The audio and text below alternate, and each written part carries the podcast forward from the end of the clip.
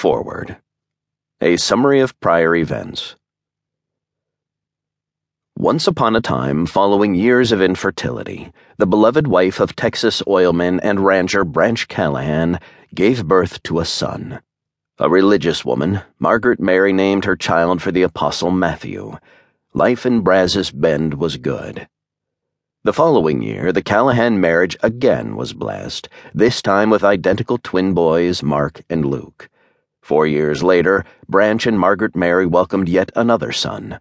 He was given the name John Gabriel, and he was treasured by all. The Callahan family lived, loved, and thrived in their small Texas Hill country town. As children, the mischievous boys earned the nickname Holy Terrors, but they were good boys at heart, and the townspeople tolerated their hijinks. Sadly, when the boys were in their teens, tragedy struck the family. Margaret Mary sickened and died. Branch sank into mourning so dark, deep, and powerful that he neglected his sons completely. In this way, the Callahan brothers had lost both their mother and their father. The boys dealt with their own intense grief by elevating mischief-making to recklessness. Their bad behavior culminated one night in an act of drunken carelessness that burned a local factory, the town's largest employer, to the ground.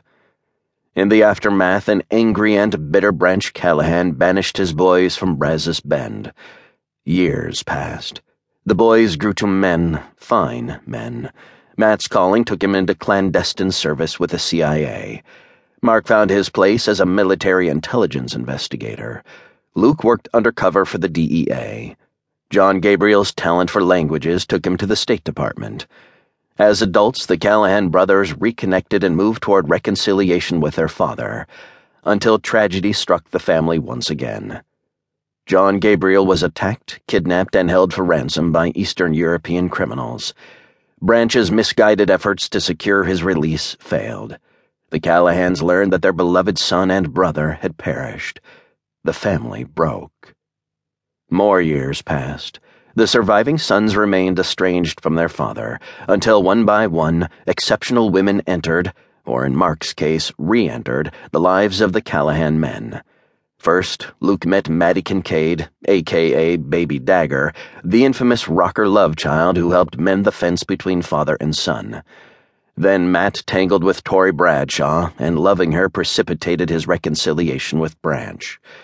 Finally, the healing of Mark's damaged relationship with his ex, Annabelle Monroe, allowed forgiveness to enter his heart.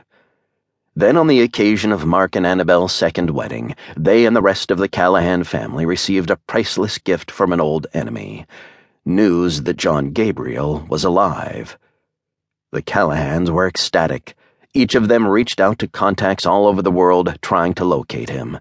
Months dragged by, then years. Despite vigorous and intensive searches, the Callahans failed to discover even a sliver of evidence to indicate that J G had indeed survived.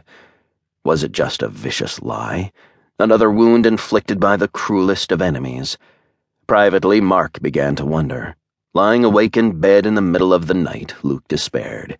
Each time he held his young son Johnny, Matt fought back fears that the boy's namesake was indeed long departed from this earth. Branch Callahan, the aging but still stubborn patriarch of the Callahan family, remained convinced that one day John Gabriel Callahan would walk through the front door of Callahan House, the family home in Brazos Bend. But even a man as strong as Branch had his limits. Finally, on yet another anniversary of John's birth, and faced with yet another milestone that tore his heart in two, the months and years of futile searching finally defeated him. Branch lost his faith, his hope, and his love. Branch Callahan became the Scrooge of Brazos Bend.